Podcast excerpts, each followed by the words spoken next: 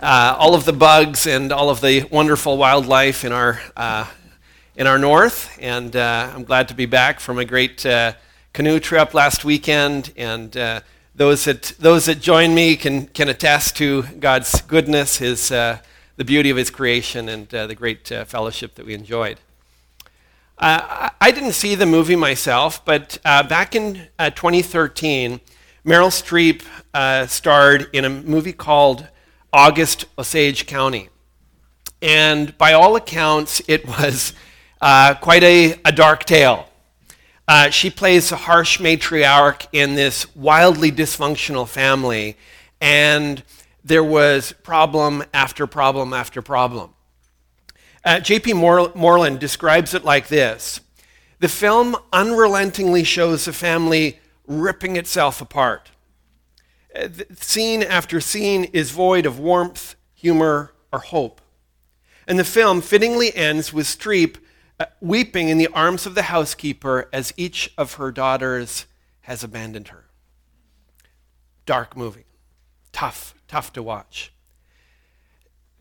Despite all of that darkness and gloom, however, as the credits roll, they have this final scene with Julia Roberts in a, uh, a meadow scene, and she's watching as the horses are uh, dancing and playing, and in the background, uh, there's a, an upbeat song with the lyrics Things are always better when we're all together.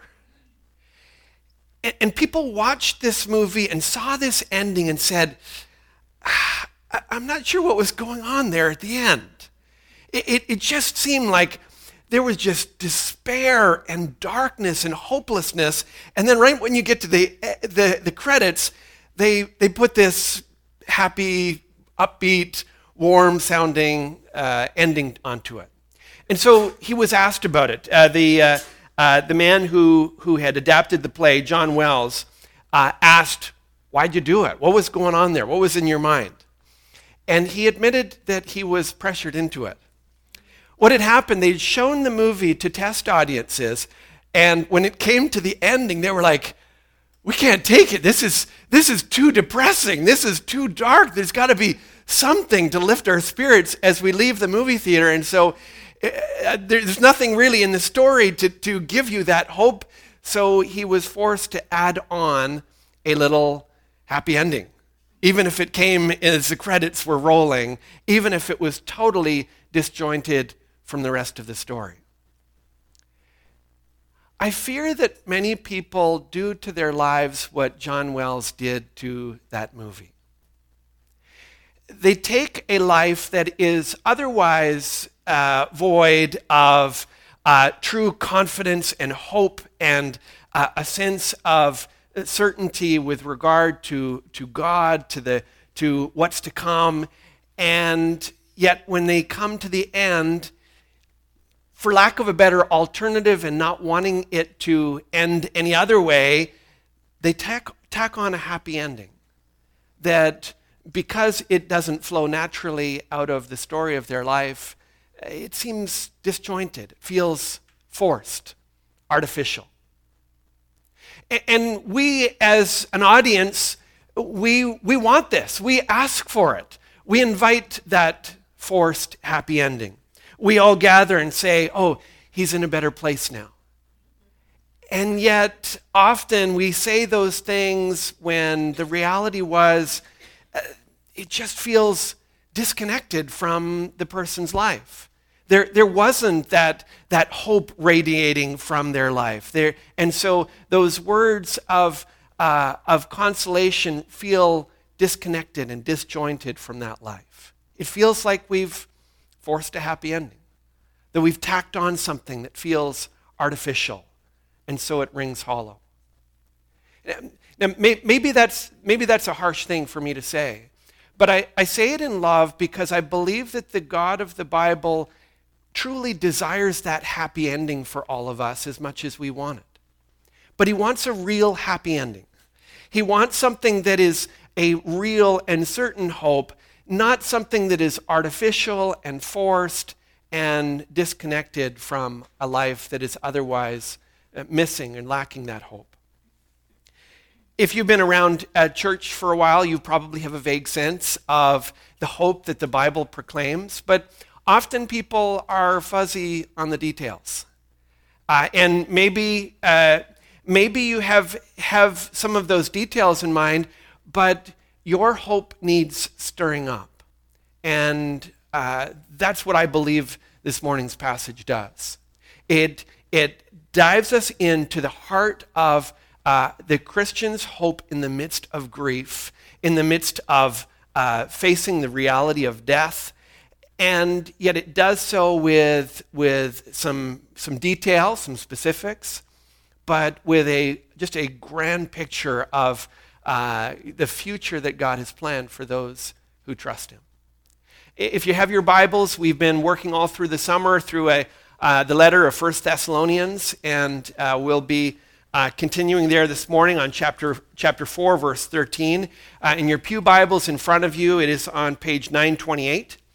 And I'm going to read from verse 13 all the way down to verse 18. 1 Thessalonians chapter 4, verses 13 to 18. But we do not want you to be uninformed, brothers, about those who are asleep, that you may not grieve as others who have no hope. For since we believe that Jesus died and rose again, even so, through Jesus, God will bring with him those who have fallen asleep. For this we declare to you by a word from the Lord, that we who are alive, who are left until the coming of the Lord, will not precede those who have fallen asleep. For the Lord will descend from heaven with a cry of command, with the voice of an archangel, and with the sound of the trumpet of God and the dead in Christ will rise first. Then we who are alive, who are left, will be caught up together with them in the clouds to meet the Lord in the air. And so we will always be with the Lord. Therefore, encourage one another with these words. This is the Word of God. Now, this passage starts by reminding us that there is real hope in a Christian's grief it's not a, it's not a hope that, that uh, extinguishes grief or denies grief, but it is a real hope uh, nonetheless that, that can transform our grief, that can minister in the midst of that grief. In verse 13, Paul starts a section by telling them he doesn't want them to be uninformed. And, and, and this is the first time in the letter that, that this has happened. Up until now, we've seen again and again he's been referring back to things. He says, You know this, I've told you this. But when he gets to this section, it seems that they haven't quite got it. They, they, they're missing information. Possibly, like many of you, they've heard some information about this hope that is to come this hope that they can lay, lay hold of in the face of death. And although they've heard some things, they, they're fuzzy on the details. Uh, likely they've, they've heard some information, but often until you're f- confronted with the reality of, of the circumstances, you don't really listen. You don't really take in what it is that you're being told. And, and so this is likely the, the case here. Timothy has come back uh, from Thessalonica and he's reporting to Paul. And, and he's brought back a, a report that the church was confused and overwhelmed by the death of some of the Christians uh, in their fellowship. Uh, they'd probably heard some teaching about the believer's hope, but they were still unclear about things. And, and that might be the case for some of you this morning. There, there may be some of you who, are, who just haven't haven't heard the details about what this hope is that we have. You have a vague sense, but some of the, uh, some of the things aren't, aren't clear. For others of you, you have that hope. You, you kind of know the details, but that hope needs to be stirred up. It, it needs to be encouraged. It needs to be uh, brought to the center. This section will end in verse 18 with the words, Therefore, encourage one another with these words. And it's a reminder that this is not a message to hear and say, Oh, I understand that now. It is a message to be shared. This is something that we talk with one another about, that we lift one another about, because God will put people in our lives who are grieving in need of hope. And the reminder of this passage, and in verse 18 in particular, that we are to take these words and use them to lift others up, and to encourage them in this great hope that we have.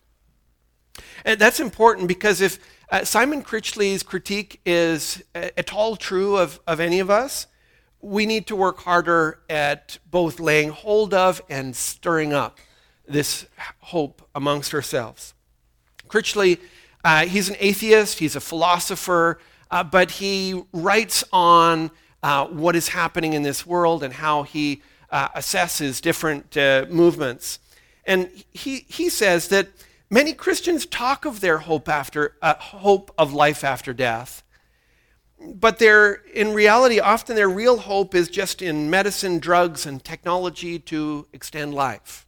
Listen to what he says. He says that in, in comparison to Paul, Augustine, and Luther, many Christians today are actually leading desperate, atheist lives bounded by a desire for longevity and a terror of death.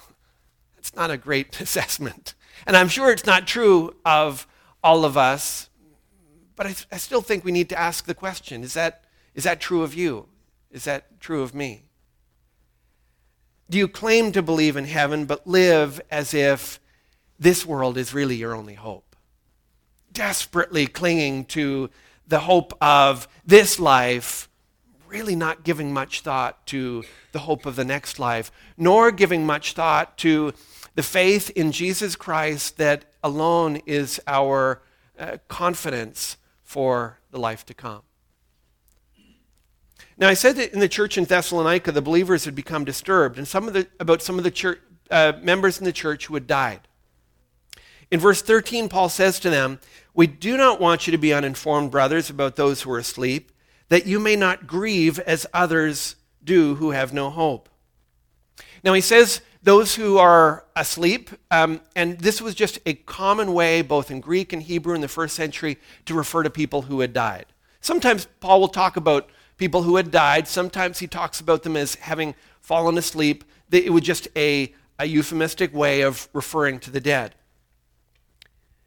Sometimes, however, pe- people, and Christians in particular, will misunderstand uh, Paul's uh, encouragement here not to grieve like those who have no hope. And they take that and they say, maybe what Paul's saying here is, I shouldn't grieve at all.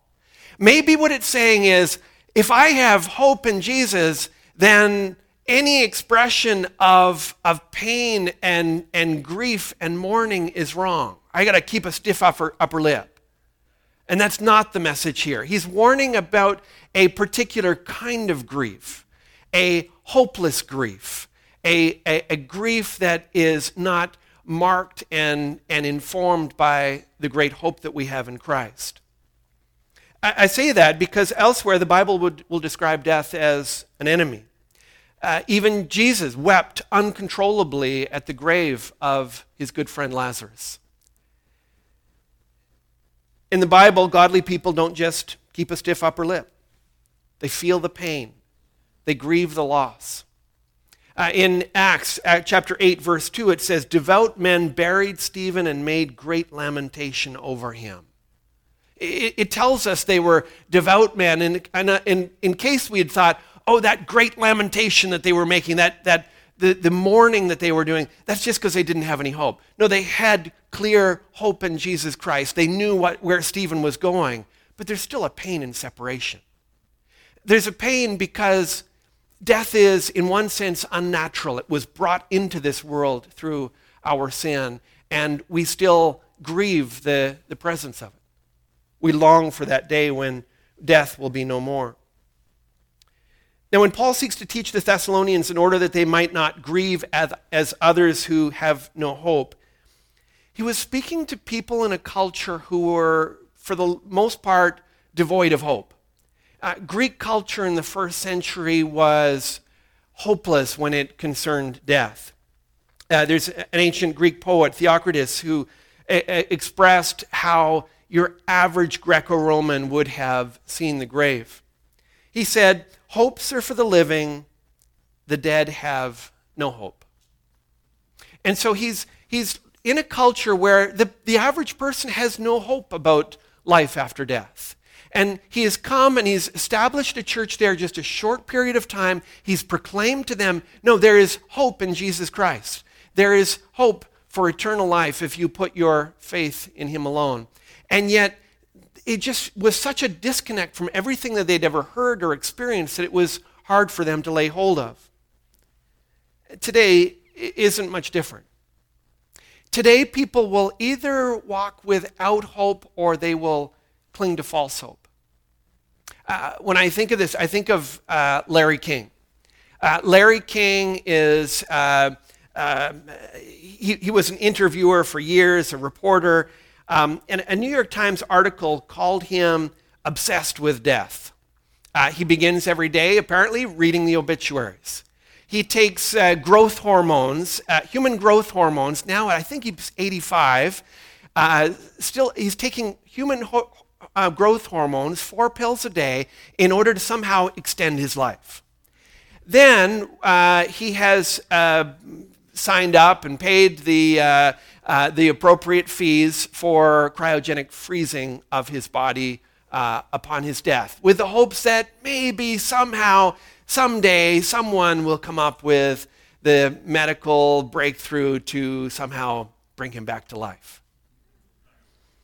The article says this It's nuts, concedes King, but at least it gives him a shred of hope. Other people, he says, have no hope.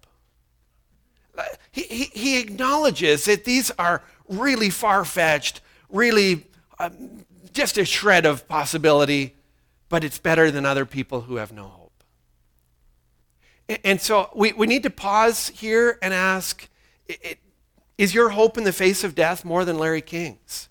Is it more than just the, the, the last ditch, last resort? It's, it's really a slim chance, but, but I'm kind of holding out better than nothing. Is, is that your faith? Uh, is your hope real? Does it, does it stir confidence in how you live? Does, does your hope stir, stir a sense of joy and expectation, anticipation even, in the face of death?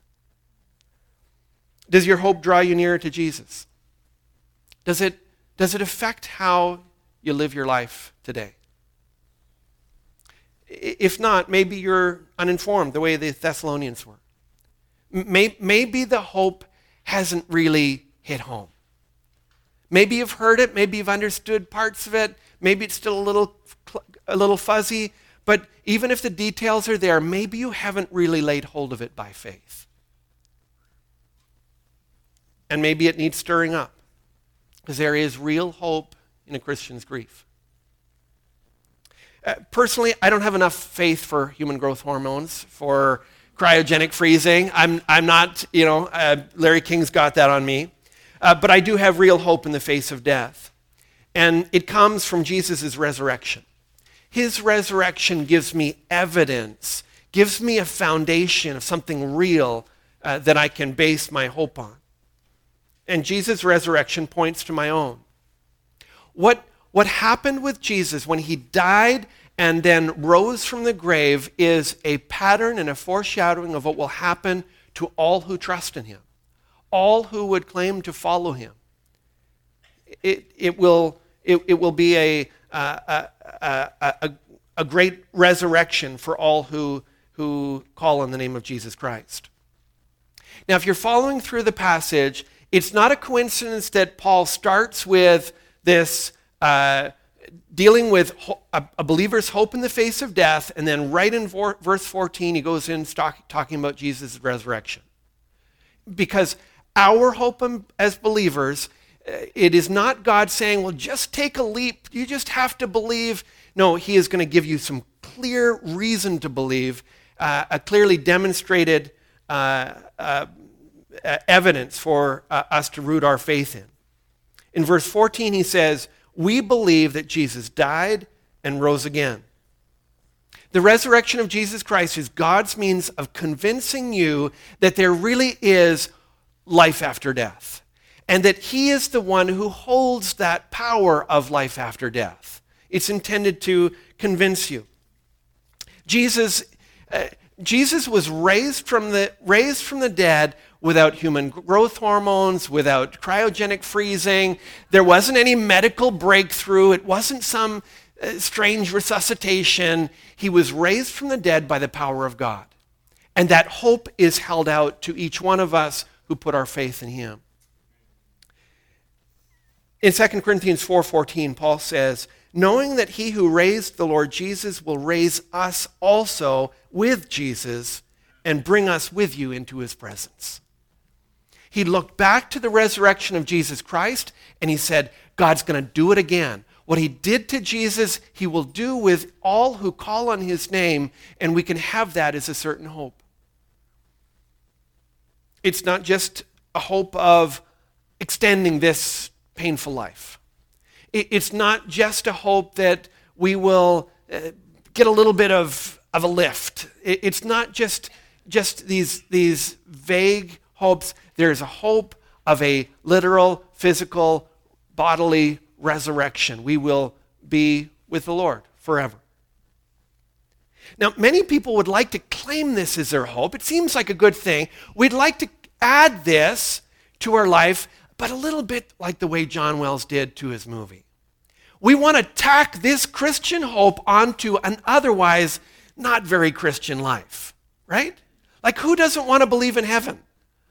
It, it's, it, it astonishes me the number of people who will say, Yeah, I believe in heaven. And you, you ask them about all of their other beliefs, and there's like, there's like nothing. And, and you're like, Well, where? Like, if you're basically, you know, an atheist, where would you find room for heaven as, as, as an atheist? Like, where, would, where on earth would that come from? We, we want to tack it on to our lives. And yet, this great hope comes through faith in Christ alone. The resurrection of Jesus is also the only hope of eternal life that has been demonstrated and proven and given as evidence in history.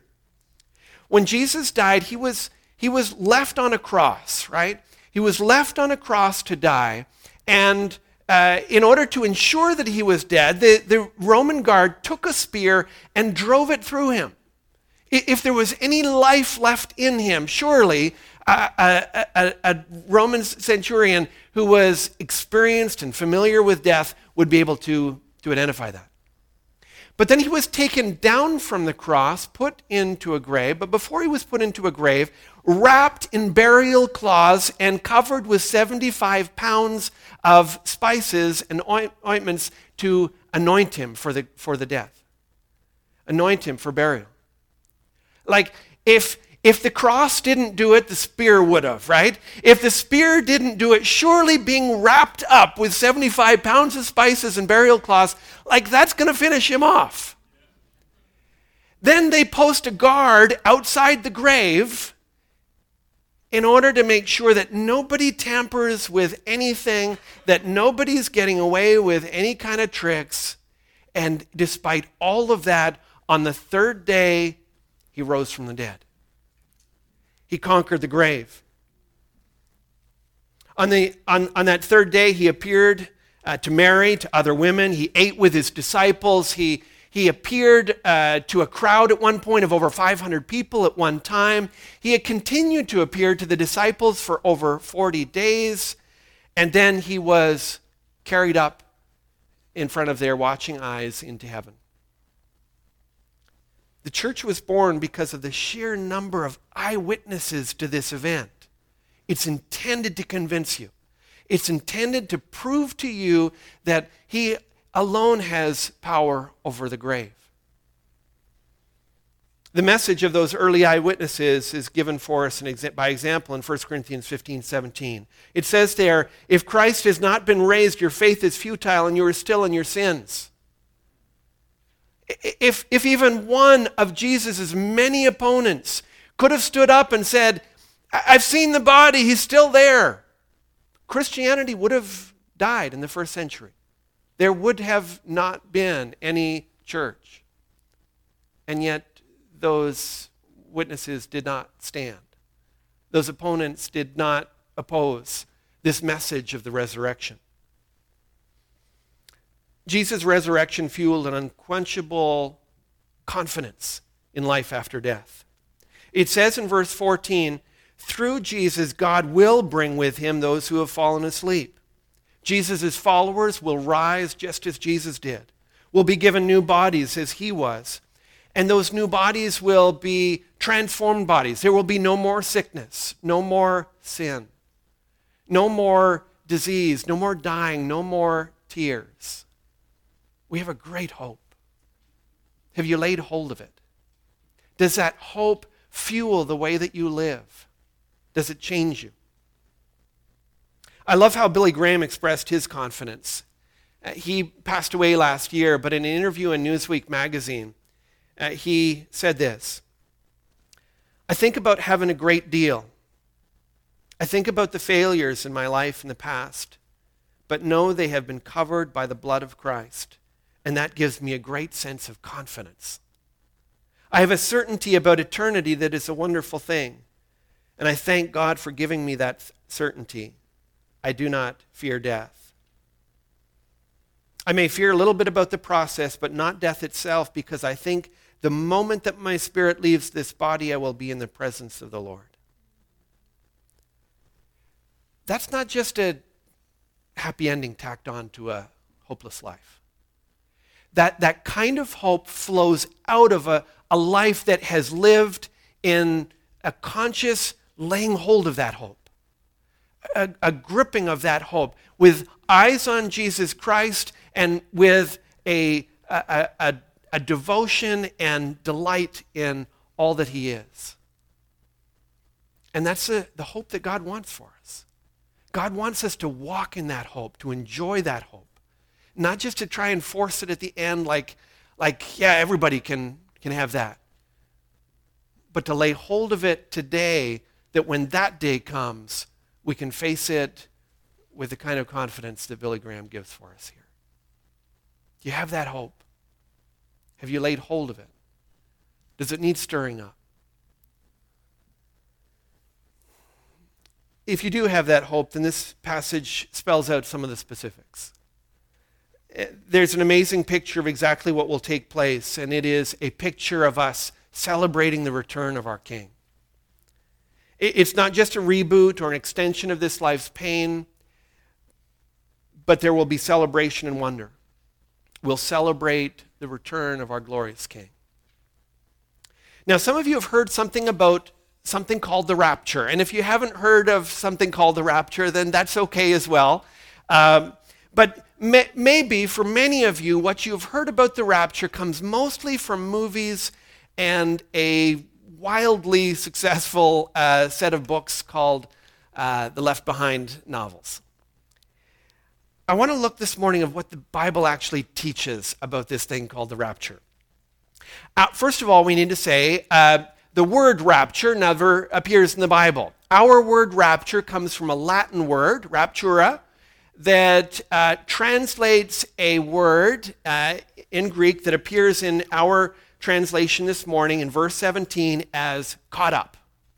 It's like being yanked. Okay? Interestingly, this word appears only once in the Bible in relation to the second coming.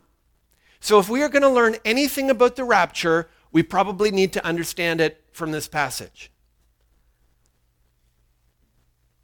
The first thing we learn about it in verse 16 is that it accompanies Jesus' return. And there are a series of phrases to describe what that return will be like. Verse 16 says, The Lord Himself will descend from heaven. Okay, how's that going to happen? With a cry of command, with a voice of an archangel, with the sound of the trumpet of God. So Jesus is returning, and as he returns, he cries out, and presumably he can make quite a, quite a noise if he wants to. Then there is the uh, voice of an archangel. Now, an archangel is kind of like the chief of the angels. So, again, presumably, someone with this kind of power and authority, he can, he can make himself known. He's got some, some, some lungs, he's got some chops. Then, if that noise wasn't enough, there is the piercing sound of a trumpet. And trumpets today are, are, are still used to announce royalty, to, they're used in fanfare uh, at a time when we want to call to everyone's attention. This is a loud, public uh, d- demonstration of uh, the return of a king. And, and it's important that we mention that because many people, there's, there's popular teaching that says that this return and this rapture that this passage is talking about will be secret, it'll be quiet. Um, nobody will know about it until after it's happened. But here it is a very loud and very public event. What the passage does teach about the rapture is amazing, however. In verse 15, it talks about the coming of the Lord. The word coming here, it just sounds like a regular word, like I'm, I'm coming to the store or I'm coming to church. But this word is a technical word in Greek. It's a word that they use to describe the coming of a, an important uh, dignitary or official or uh, a king coming to visit a particular place. It was uh, a, a, word that expresses that, uh, that special sense.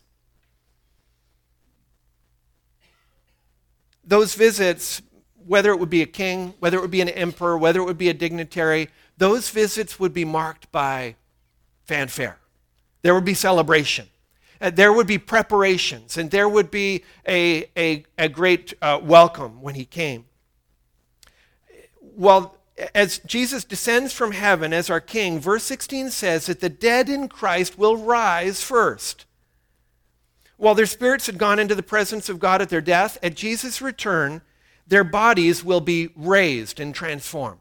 So, far from missing out, they're going to be at the front of the line as Jesus returns. After that is where that word rapture, uh, the Latin word rapture, comes in. In verse 17, it says, Then we who are alive, who are left, will be caught up will be yanked into the sky together with them in the clouds to meet the Lord in the air. Now, we need also to stop and pause and say this word meet the Lord or meet here is not just like if I'm going to if I'm to meet you for coffee tomorrow, this is not the word that I'm going to use.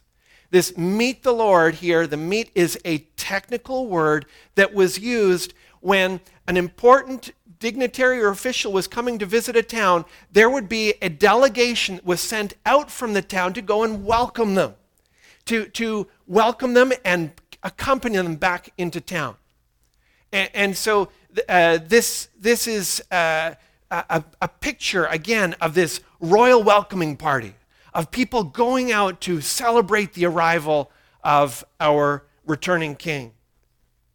All who have put their trust in Jesus as Savior and Lord will be caught up to be a part of this royal welcoming party, to, to, to welcome him and to celebrate him with, with fanfare, with there'll be angels, there will be, there will be trumpets, there will be loud celebration, and we will enjoy him.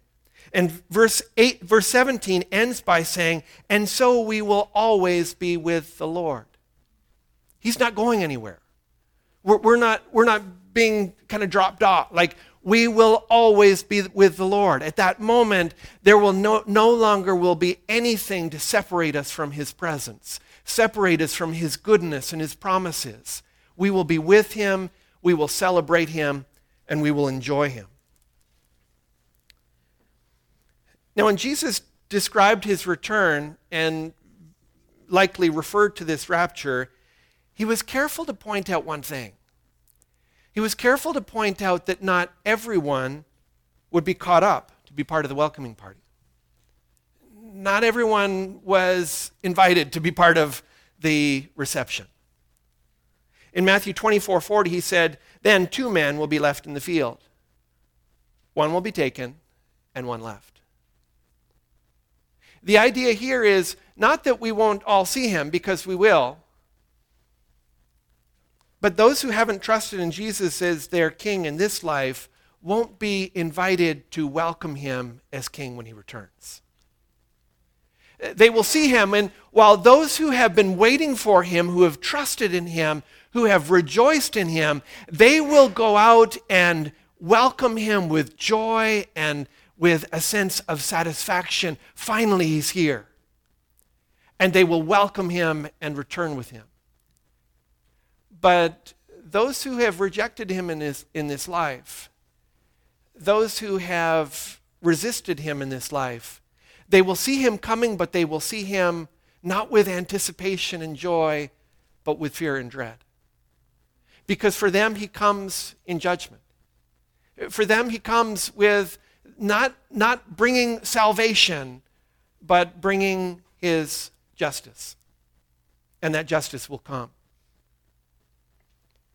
And, and so, as we come to an end of a passage like this, I, I think each of us need to examine our hearts. We need to ask ourselves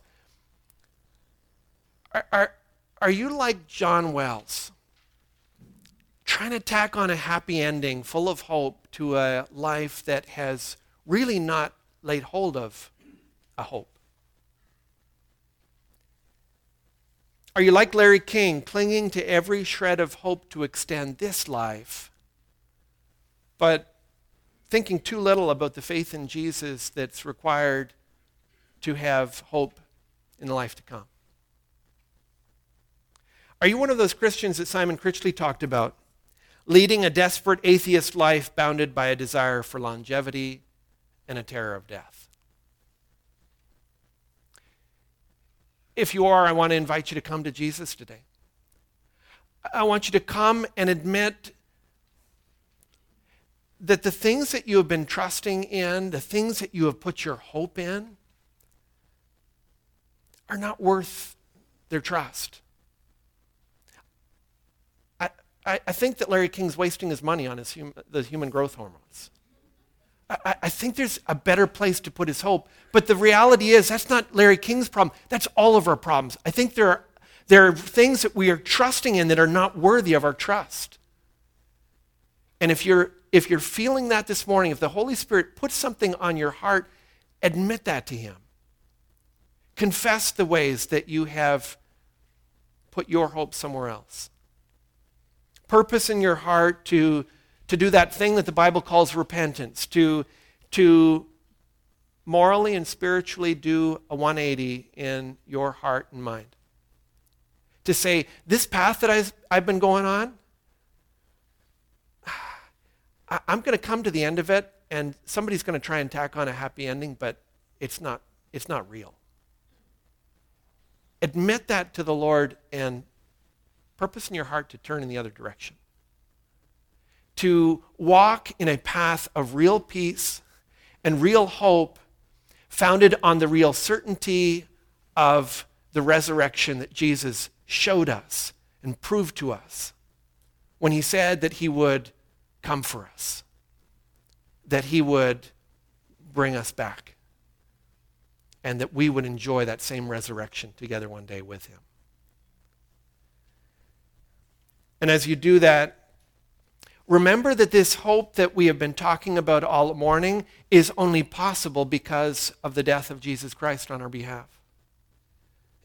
This isn't, this isn't a free hope. He, he, paid his, he paid his life for this. And so we don't earn it, we can't deserve it, but we also can't presume on it. We receive it by faith at Jesus' hands alone. And if you have that hope this morning, stir it up. Stir it up in your own heart, stir it up in your conversations. Take this message and share it with one another. Share it with those who need this hope. Because he has given us something great, something precious that we lay hold of for ourselves, but we share with others. Let's look to him in prayer. Heavenly Father, I do pray that you would give us understanding in all these things. We don't want to be uninformed. Help us to see where we're clinging to false hope. And help us to lay hold of the certain hope that is available in Jesus' resurrection alone. Stir up a hope within us that grips how we live, a hope that dispels fear a hope that creates generosity, a hope that gives us love and compassion for others. And I pray for anyone here this morning still struggling to understand this hope, or maybe struggling to find the courage to take that step of all in faith in Jesus. Give them your help. Lead them forward. For we ask you in Jesus' name.